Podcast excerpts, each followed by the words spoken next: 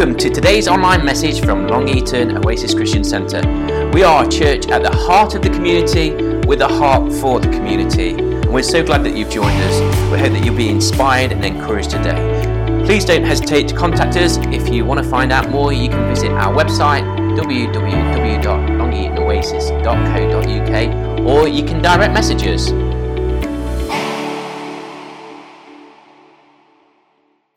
Let's just uh, prepare our hearts as Freddie comes to share this morning. Father, we just thank you for Freddie. Lord, we thank you for who he is and that you've placed him in this house. And Lord, what you've prepared in his heart. And as he shares it this morning, may we just be open to receive it through the power of your Holy Spirit. Amen. Amen. Yeah, I'm going to just be carrying on from what Adrian spoke about last week, um, which I, I would pronounce it Selah. How would you say it? Sailor? Sailor? sailor, sailor whatever. Um, but basically, this idea of pausing and reflecting and listening to God. And I was talking to George yesterday about um, sort of church in the summer and the fact that sometimes feels a little bit like uh, there's fewer people here because people are on holiday. Um, but actually, this is, it seems like an apt time for us to think about pausing and reflecting because if you work in schools or you've got children or um, family members who work in schools. It feels like the year sort of naturally comes to a, a, stop and a pause when it's the six weeks holiday. So it feels like an appropriate time to be talking about this. And what I'm going to talk about this morning is Psalm 46, which we've got on the screen, which Luke's going to put up. I'm reading from uh, NIV. I think the version on the screen is going to be KJV. Just, it's all the same. God's word's the same, you know. Um, but yeah, we're going to have uh, each verse at a time, and then we're going to focus specifically on verse 10, which you'll all know when, it, when we get to that point. Uh, so it reads as follows God is our refuge and strength, an ever present help in trouble. Therefore, we will not fear though the earth give way and the mountains fall into the heart of the sea, though its waters roar and foam and the mountains quake with their surging. There is a river whose streams make glad the city of God, the holy place where the Most High dwells. God is within her, she will not fall. God will help her at break of day. Nations are in uproar, kingdoms fall. He lifts his voice, and the earth melts. The Lord Almighty is with us. The God of Jacob is our fortress. Come and see what the Lord has done, the desolations he's brought on the earth. He makes wars cease to the ends of the earth. He breaks the bow and shatters the spear. He burns the shields with fire. He says, Be still and know that I am God. I will be exalted among the nations, I will be exalted in the earth. The Lord Almighty is with us. The God of Jacob is our fortress. So it's verse 10 that we're going to be focusing on today. He says, Be still and know that I am God. I will be exalted among the nations. I will be exalted in the earth. Now, when we think of stillness and this idea of being still, um, it'd be interesting to see what people think about that because for me, it, it's uh, stopping what we're doing and being physically still. Um, when I was a child, I I was very active. You know, I used to love running around and just generally getting into mischief. And um, I remember a story of when I was probably only, I don't know, maybe two or three years old. Um, and I would occasionally go to church in Kegworth. Some of you might know it. St Andrew's Church in Kegworth. It's on the, the bend as you're driving through. And um, it's a big old Church of England, big uh, slate uh, stones that make up the aisle. And um, when I was a, a, small child, I used to, we used to sit near the back. And um, I'd, this particular service, I think I'd been sort of running around near the back of church, probably making a little bit of noise. And um, one of the ladies in the church came up to my grandma at the end, and she said to my grandma, if, if you can't keep him still in the service and he's going to be running around, maybe next time put him in his slippers so he's not making quite as much noise. I don't know what shoes I was wearing, some Doc Martens or something. Um, and my grandma laughed and she said, That's fine, but his slippers play the Thomas the Tank Engine theme song, so maybe not the best choice of footwear. But yeah, this idea of stillness is, to me, when I read that verse, be still, it's this idea of stopping physically and being still in front of God. And as a world and as a, as a culture now, we are, we've lost that art of being still. You know, we're, we're so connected, more connected than we've ever been through technology and social media, but also just the movement of things, people, goods. You know, like, think about years ago, if you order something online, it would take like a week to get to you. And now we've got next day. You can order something like 6 o'clock in the evening, it's there the following morning. Things happen so quick, and movement is so fast. Um, and I, I think that we have lost a bit of that art of being still. Um, one of my hobbies, one of the things that I enjoy doing is walking, which some people might think, God, that sounds really boring. But I love walking, and the reason why I love it, I love it for many different reasons. Um, but one of the reasons why I love walking is because you, you naturally take things at a slower pace. If you drive somewhere, or if you, anyone who's been to the Peak District, if you go through the Peak District by car or on train, you see the Peak District, but you see it quickly. You miss a lot of those fine details that are there because you're traveling at such speed. When we slow down and when we stop, we start to see things a little bit more detailed.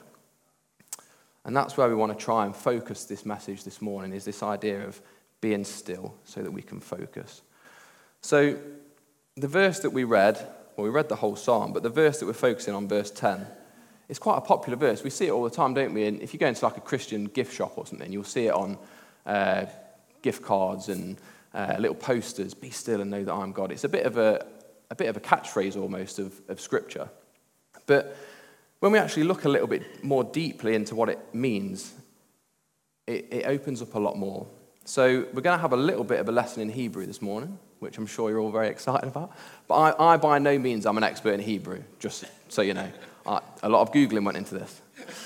um, so, this word still in Hebrew, it's translated from uh, the Hebrew word rapha, which some of us might have heard of. If you read in the Old Testament, uh, God sometimes referred to in different phrases. So you'll hear like Jehovah Nissi or Jehovah Shalom. Um, but one of them is Jehovah Rapha, which means God the healer. But in this sense, this word Rapha, it actually means to be weak or to lessen something or to surrender. So what this, what this phrase is saying is surrender yourselves or weaken yourselves, lessen yourselves. So, this word be still, it doesn't mean just to physically stop and be physically still. It means to surrender ourselves, to weaken ourselves before God. Paul quotes Jesus in uh, the second letter to the Corinthians. It says, But he said to me, My grace is sufficient for you, for my power is made perfect in weakness. My power is made perfect in weakness. When Dave was sharing earlier in his testimony, and he was saying about how when we feel weak and when uh, something might happen to us physically, like we might have a physical illness or something, or it might be that we're struggling with something, mental health, or anything where we feel weak, Jesus says, My power is made perfect in weakness. And when we see Jesus in his life, everyone thought that Jesus was going to come as this, you know, uh, savior riding on a horse and just being super strong. And actually, we saw Jesus come as a humble servant. And he, he went to the cross, and his power was made perfect in weakness.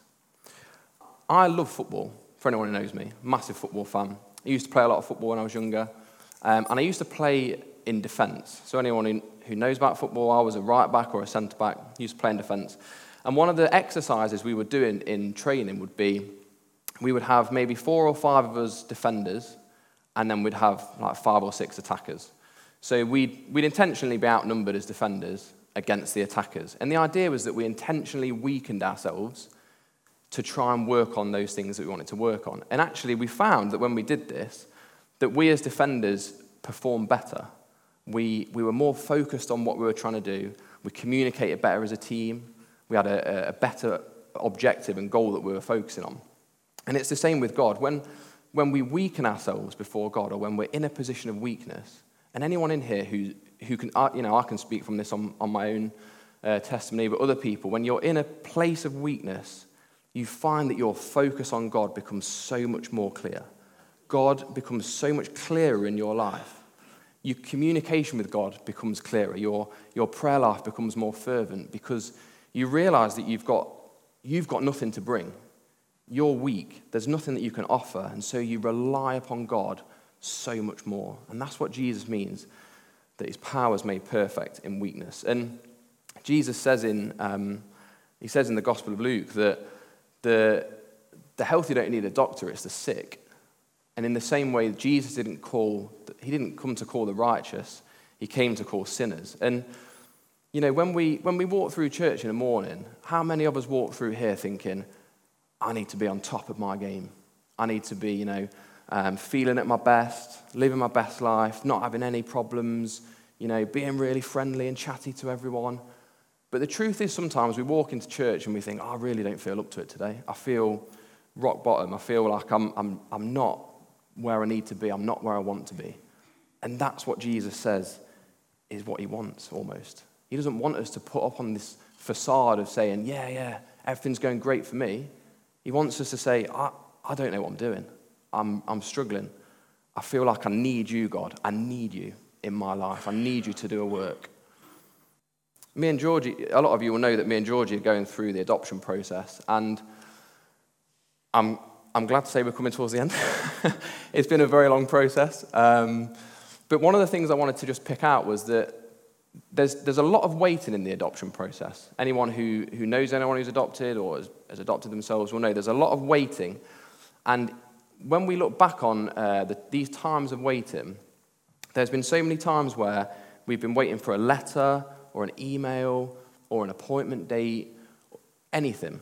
There's, there's been so many things that we've been waiting for.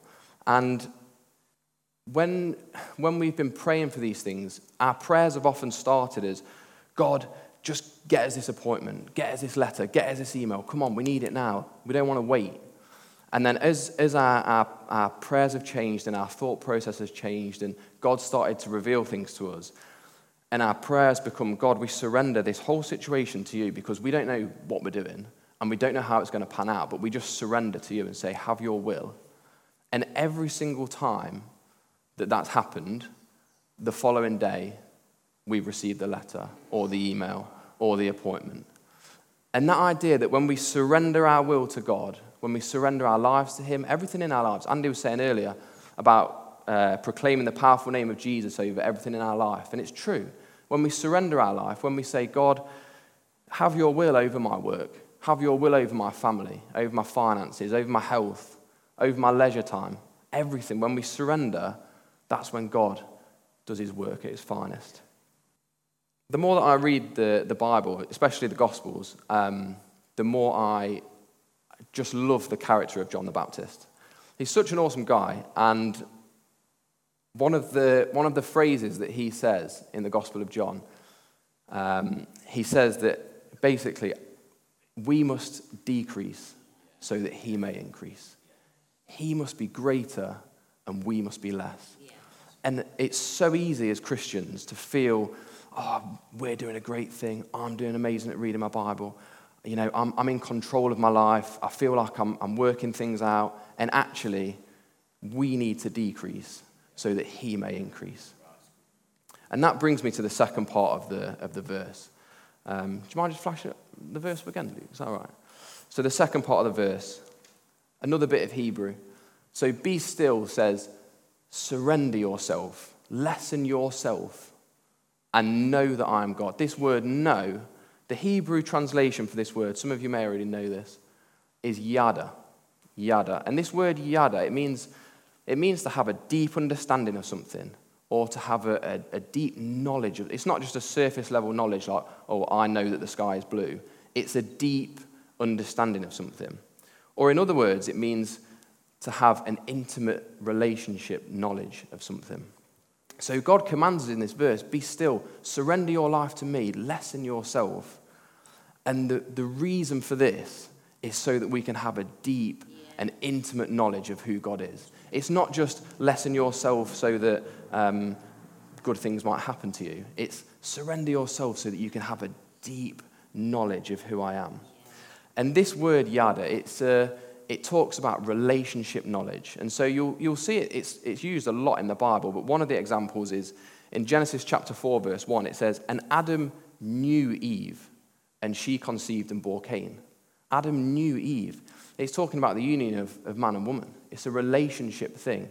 And what God's saying is, He invites us in this verse into this covenant relationship with Him. He says, Surrender your life to me, and then you'll know me, and you can be in this relationship with me.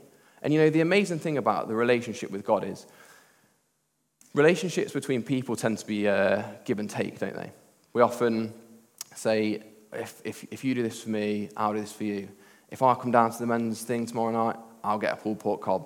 You know, it's a, it's a, it's a give and take thing. This covenant relationship with God is God does all the legwork. God's done all the hard work for us, and all we have to do is say, Lord, I just surrender myself to you. Dave said earlier, what year was it, Dave, that you were at uh, the Derby Stadium? 1962. And Dave said he surrendered his life to God. And God's done everything else for Dave. And it's the same for us today that this, this God that we serve, this God who, we, who says, Be still and know that I am God, isn't a God who, when we surrender in front of him and, and bow before his throne, condemns us or puts us down or, or tells us of the things that we've done wrong. He's a God who, when we surrender and say, Lord, I don't know what I'm doing with my life, I'm not quite sure where I'm going, I feel like I'm making mistakes, I feel like I'm letting people down, I feel like I'm, I'm guilty and I'm, I'm full of shame. When we do that, he says, Don't worry, I've done all of this for you in the person of Jesus Christ. Jesus came to earth as, as a, a humble baby, and he lived a perfect, sinless life, and he went to the cross for us. That was why he went. It wasn't because he looked around him and thought, wow, these guys are, are doing awesome. Maybe I should give a little bit back to them. He looked around and he said, wow, they need me. They need me because on their own they can't do it. They need a Savior. And Jesus went to the cross. And you know, when he went to the cross and bore the sin and the shame and the guilt of the world on his shoulders, he freed us from all sin. He freed us from all captivity of sin, of guilt, of shame. And now we can stand before God and say, You've done it all for me. And it's incredible. And in, in the book of, of 1 John, um, right towards the end of our Bibles. It says that in chapter 4, it says, This is how God showed his love among us. He sent his one and only Son into the world that we might live through him. And this is love. Not that we love God, but that he loved us and sent his Son for us as an atoning sacrifice for our sin. And this God who we serve, he brings about joy and peace and grace and mercy, compassion, forgiveness, eternal life. These are all of the things that being in a covenant relationship with God brings. And what he says to us is in the, this verse is just, just surrender yourself. Surrender yourself to me, and you receive all of these abundant blessings that come with knowing me. It's truly incredible. There's, a lot of you will know Augustine, um, the Christian thinker and philosopher he, he said that God wants to give us something, but he can't because our hands are full. There's nowhere for him to put it. And I think today, if, if you find yourself in that position where you feel like you've filled up your life with stuff and things, material objects, it might be, it might be money, or it might be your desire to, to work up the ladder in work, or you're putting uh, things before family, or whatever it might be, if you've filled your hands with things. What God's saying in this verse is let go. Let go of all of those things and know that I'm God. It might be that you've filled your hands with self doubt and um, a lack of self worth, and you're, you're feeling shameful and guilty, and you don't like who you are. What God's saying here in this verse is let go of all of those things. Let go of all those things that hold you back and just trust in me. Know that I am God because I have died for your sin. If I am right to invite the band up um, just to finish off. And my final message really is, is that is when we read this verse on the screen, be still and know that I'm God. What he's saying, this psalmist is saying is surrender yourselves before God so that you can enter into this covenant relationship with the God who loves you. And the result of that is not so that, you know, we can suddenly have um, like, amazing things in our lives or that, you know, we're suddenly going to become really prosperous.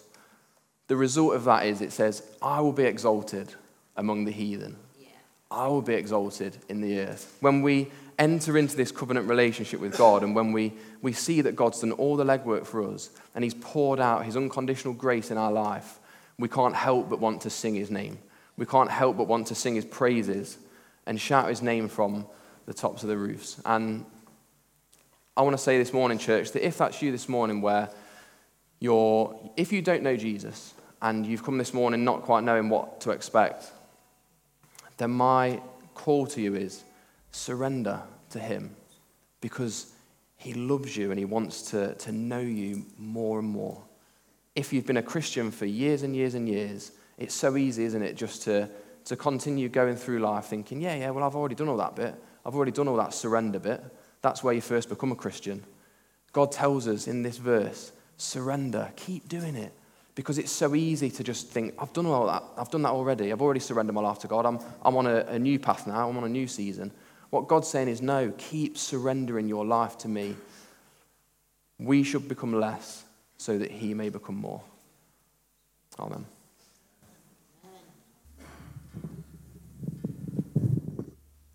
Oh, the guys are evidently tuning up. can, we, can we stand together? And thank you, Freddie, for sharing that. And it's easy to rush away from that message, a message like that, and think, that's a great message. Thanks, Freddie. And we kind of rush into the next thing. And we've got an opportunity before the kids are back into the service and before we have our coffees and drinks afterwards. We've got this opportunity just to still our hearts and maybe surrender again to, to God. And Freddie, would you, would, you, would you just pray over us, mate? It's good. Lord, we, we thank you that actually, it's quite funny, isn't it, that in that time where we speak about being still, that we had an opportunity just to stand and, and be quiet. And Lord, we, we pray this morning that, that you continue to shape our hearts and change our hearts. And we might come here this morning feeling like we've got everything together, feeling like we're in control of our lives and um, we know exactly what we're doing. We might be the opposite. We might be coming here this morning feeling like we've not got it together at all and that we, we don't know what we're doing and that we, we need God more than we've ever needed Him before. And Lord, I pray this morning that wherever we're at this morning, wherever our hearts are at, that we just lay them down before you, that we surrender our, our lives to you, our wills we put behind us, and we, we pray for your will to be done in our lives, Lord Jesus. And we pray that we can really try and adopt the attitude of, of being less so that you may become more. And that as we as we call together in worship and as we as we come together to sing of your name that that our focus isn't on ourselves or what we look like or how good a singer we are or anything like that, Lord, but that we just focus our, our minds on you and our hearts on you you are a God of compassion and grace who loves to pour out his mercy on us. Amen.